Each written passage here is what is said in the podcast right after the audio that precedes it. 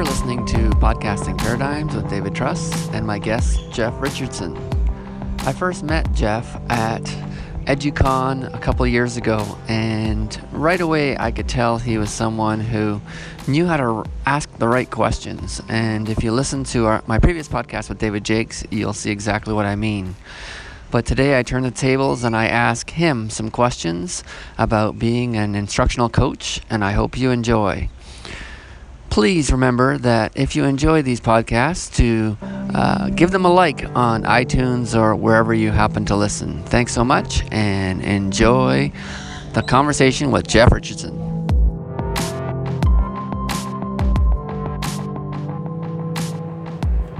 I'm sitting with Jeff Richardson at South by Southwest EDU in Austin, Texas, and you, if you'd to the uh, David Jakes podcast. He was one of the background speakers and uh, asked some good questions, and so now uh, I wanted to give him a little bit of time. So first things first, Jeff, tell us a little bit about yourself. My name's Jeff Richardson, and I'm a, instructional technology coach. Instructional coach is what I like to call myself, but a lot of times it has to do with technology. From Hoover, Alabama, I work with two middle schools, and we're a one-to-one environment with Chromebooks, uh, suburban schools, um, used to teach kids about history um, and uh, love my job. It's a great opportunity. Love coming to stuff like this. Glad to have met you and forged a relationship from yeah. this and uh, EduCon last year. Um, and just glad to be able to uh, share this conference with you and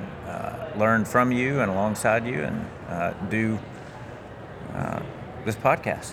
Yeah, and and that's one of those things where uh, you know Twitter makes the initial connections, but then it's the face-to-face interactions that are really good.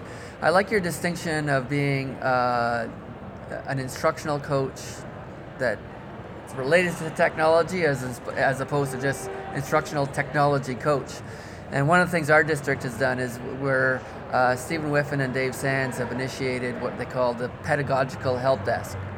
And that help desk is really focusing on how do you use technology to assist in the pedagogical goals? Right. And so just calling it the pedagogical help desk is that shift away from, you know, the technology is important, but where it's important is are you using the right tool? Right. Right. And uh, and I think that's a, a really important thing. So um, you're going to talk to me specifically about. yeah. So that's think. a that's a a good uh, sort of entry point for me. So in, in, in the coaching world, just technology coach was the original title, and and we've been one to one for five years, and I've been a coach. This is my eleventh year as a coach, and so inevitably, as a coach, I wrestle with or, or, or a challenge is being seen by my teachers, my clients, really, as somebody who's there to help just with technology, and so that puts me in a box immediately. It mm-hmm. affects the relationships that we have. It affects how they want to utilize what I have to offer, and so I started sort of just calling myself an instructional coach. And we have reading coaches and we have math coaches, and we so we have some other coaches as well. So, but but not to take away from what they do, but just for me, I think that vocabulary is key, you know, mm-hmm. and, and in how teachers see me, and and trying to get over the hurdle now that we've we've been through a whole technology cycle. We've gone from just putting projectors and document cameras in rooms to now we're doing one to one Google Apps, all that stuff, to get to the place where it's not technology, it's a tool, but really let's look at the, the pedagogy, let's look at what we're doing with what, what questions are we asking. And, and so um, to, to um, find ways for me to engage teachers on that level beyond technology. Let, for me to be seen in my role as someone who can help plan units, lessons, activities that are going to be empowering for kids even if there is no technology involved. Like my role doesn't stop where technology, okay, well, we're going from an activity that's in Google Classroom to something where we're pen and paper or we're brainstorming or prototyping. Okay, well, then we don't need Jeff because he's the technology coach. And I'm trying to sort of break down that barrier. Not that there's a necessarily a perceived one, but I think the vocabulary has, yeah. has created um, sort of a divide there. And so I'm trying to kind of get over that. And so,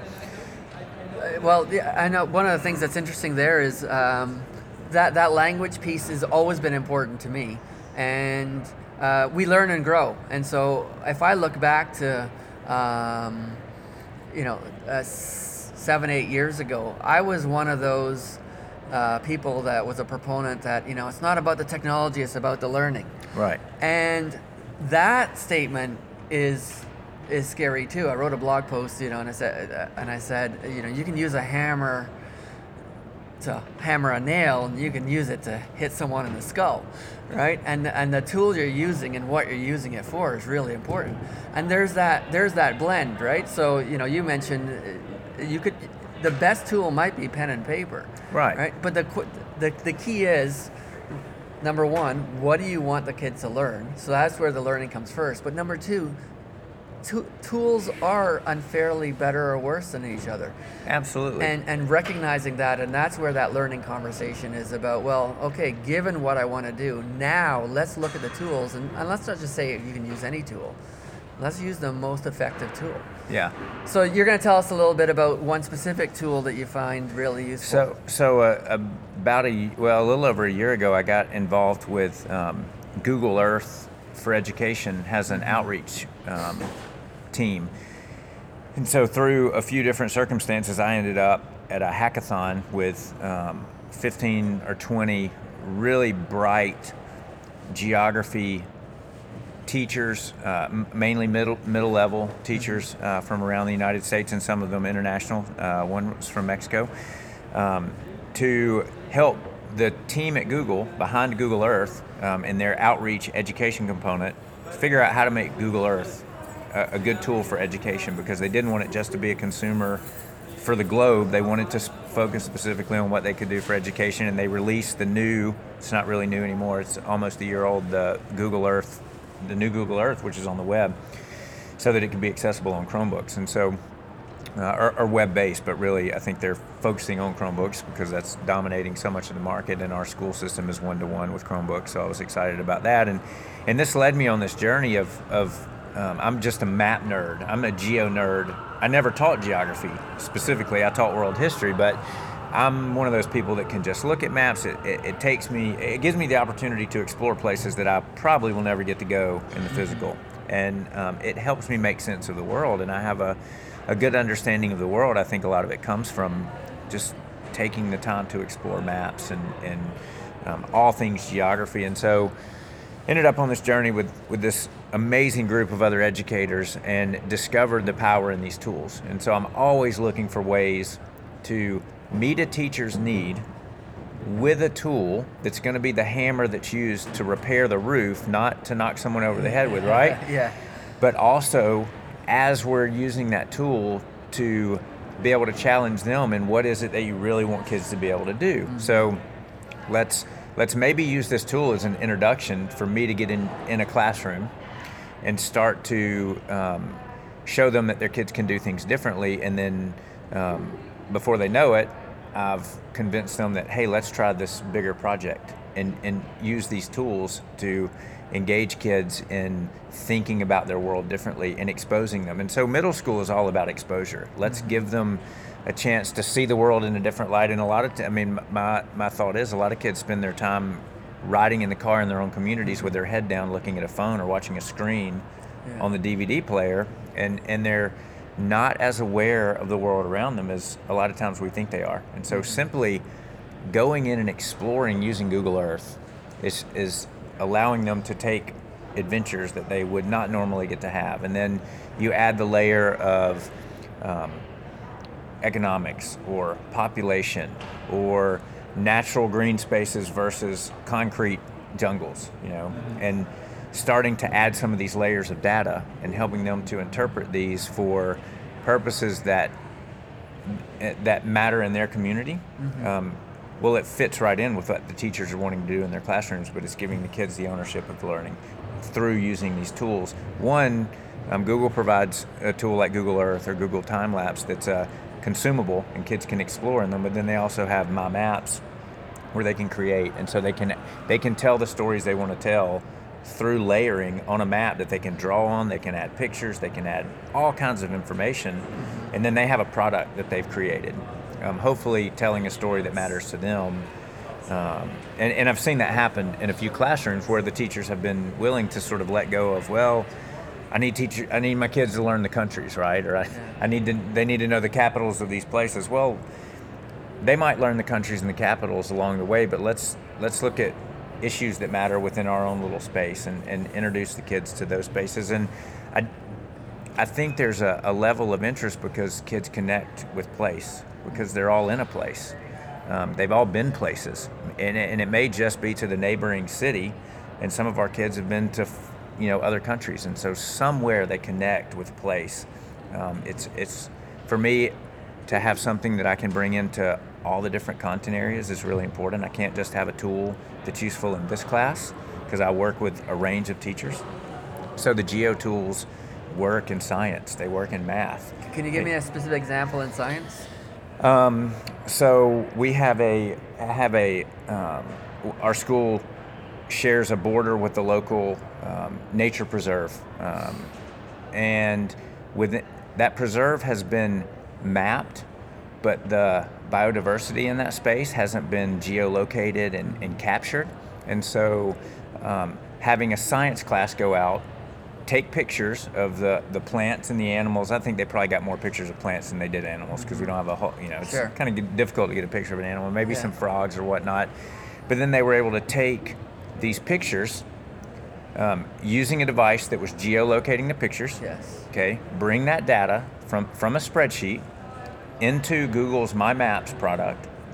So it drops a pin on a map where that picture is and then they go in do the research on that thing whether it's a fern we have some uh, we're in alabama but we have in this space cactus that grow so it's pretty unique and the kids never even realized um, that, that one of the places in this preserve there's only i think three of them on the whole globe a similar ecoscape that has the the type of stone and the type of plants. And so this is literally in the backyard of the school. And so uh, they were they were given a new awareness of the environment, but but they were able to see the relationship of, of thing to location, and and it was something that um, was created that that our city doesn't even have. So it, it's va- and and we haven't taken it to that point to where it's been. Um, I see this as being something that could be added to the website where people can go and click on. Oh, well, here's a example of one of these cactus or mm-hmm. this particular violet, and you could actually see where it's located in the preserve, and then you could go there and see it for yourself if you chose to. But if not, at least you know. So. The, the, a piece related to that, I think, is um, I, I, you know most people think of BC as British British Columbia as uh, you know the, the the Great North, but we actually are a, a rainforest as well. And uh, one of the challenges we have in in our communities are invasive plants right? So plants that have been brought from from other places and grown right. either domestically, uh, but have or yeah. or or intentionally, um, uh, you know, with gardens and so on. And uh, just uh, that the removal of those is a big thing that we do, but the just the, the monitoring and tracking right. of where they are, and uh, that that can be really uh, a telling thing that, that can then not only be used in the sciences, but then you can use that data to right. do things in math as well. And, and, to to be able to visualize that data, yes. and so for, to to go beyond the data, to have that experience yeah. where because data is every point of data is a story, right? Mm-hmm. I mean, behind every statistic that we know about schools, there's a kid sitting in a desk somewhere, and so. But but I'll pause there and say you say every data piece is a story, but the story that's the data that you pull out of a textbook to, to learn how to manipulate that data is boring as hell for a, True. for True. a student, yes. right? And so what what something like the the geolocation of, of different pieces of those sources of data can do is make the data real for the student. Yeah. Yeah. And make that connection. Uh, we have a we have a student in in our school and he's really interested in traffic flow and can't stand two really busy intersections and so what he's done is uh, he's researched roundabouts from all around the world. He's studied the traffic flow of these intersections. That's data that's right. uh, free and available to look at. And he's using Google Maps and superimposing. I didn't even know you could do this, but superimposing his layer where he's redesigned this uh, these uh, these two intersections. Um, and so to me, that, that's one of those cases where I didn't even know the tool was capable of doing that, and there's Yeah. a student doing it. Uh, can you give me an example, uh, like another example where uh, that t- the tool is being used in a really unique way that, that you've seen uh, a teacher take it to sort of another level? So this is not. This is um, uh, an example from a teacher friend of mine here in Austin who um, I met through the Google Earth initiative. Um, his name's Josh Williams. He's GE Teach on Twitter, and he has an amazing website. So anybody listening, if you are, are curious about the power of geo tools in the classroom, just Google GE Teach, and um, he's got a unique relationship with the team at Google Earth, and he sort of hacks everything they do. Um, very, very bright thinker, but he, he teaches ninth grade, and so right now he has his students working on um, a project in their community where a new marketplace called H Market. I think we discussed this earlier, maybe, but it's a um, Korean grocery store, a supermarket place, Yes. and so um, his students are using data that they that, that he's brought in for them um, from the county that shows where people live, the the um, demographics of the area, where where are the Korean populations, and where would we put a another H market?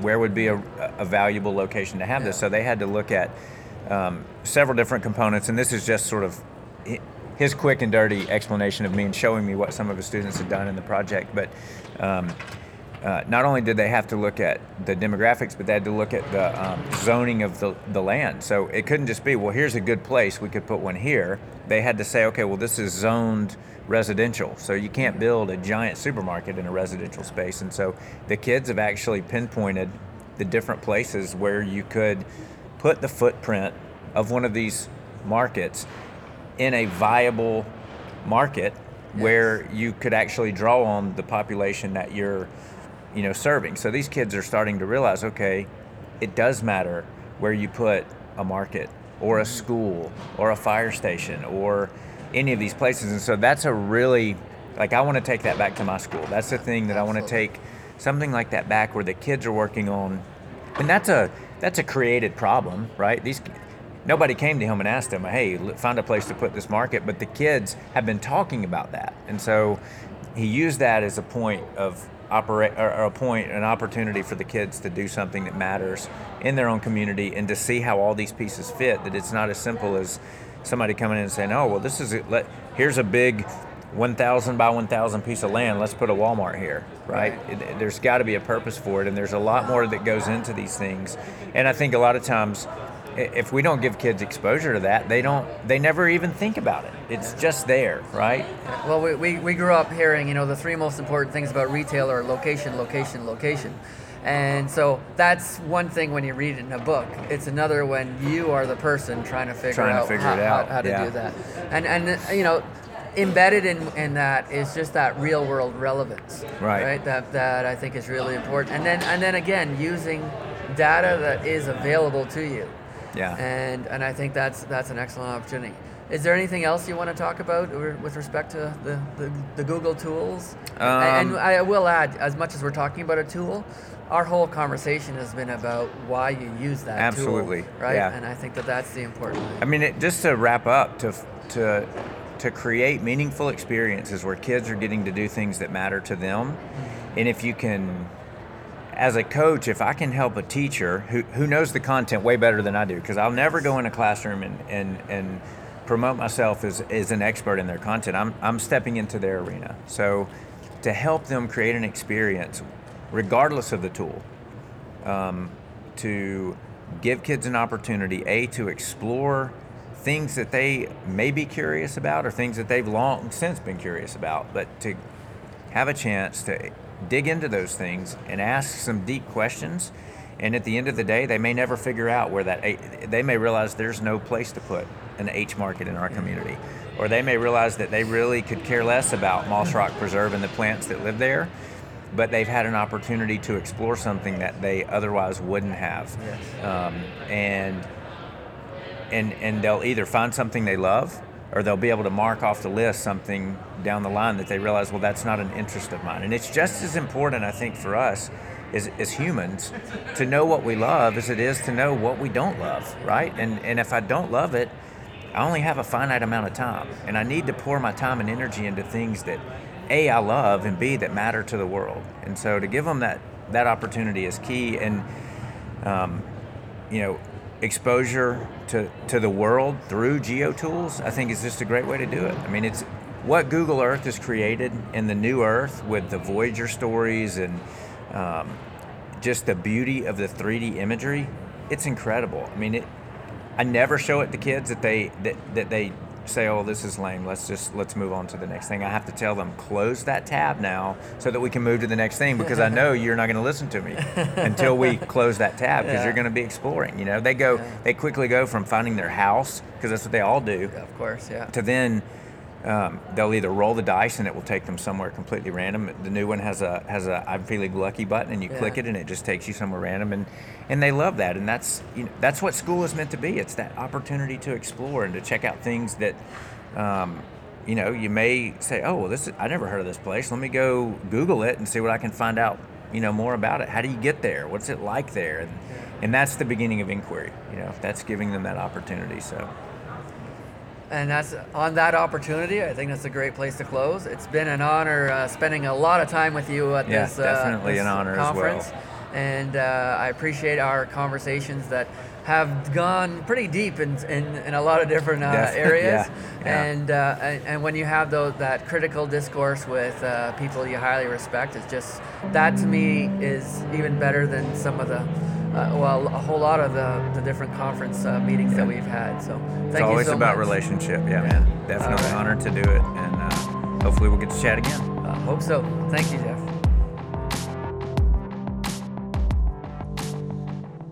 If you enjoyed learning with me, independent of time, space, and place on this podcast, please remember to give it a like. Thank you.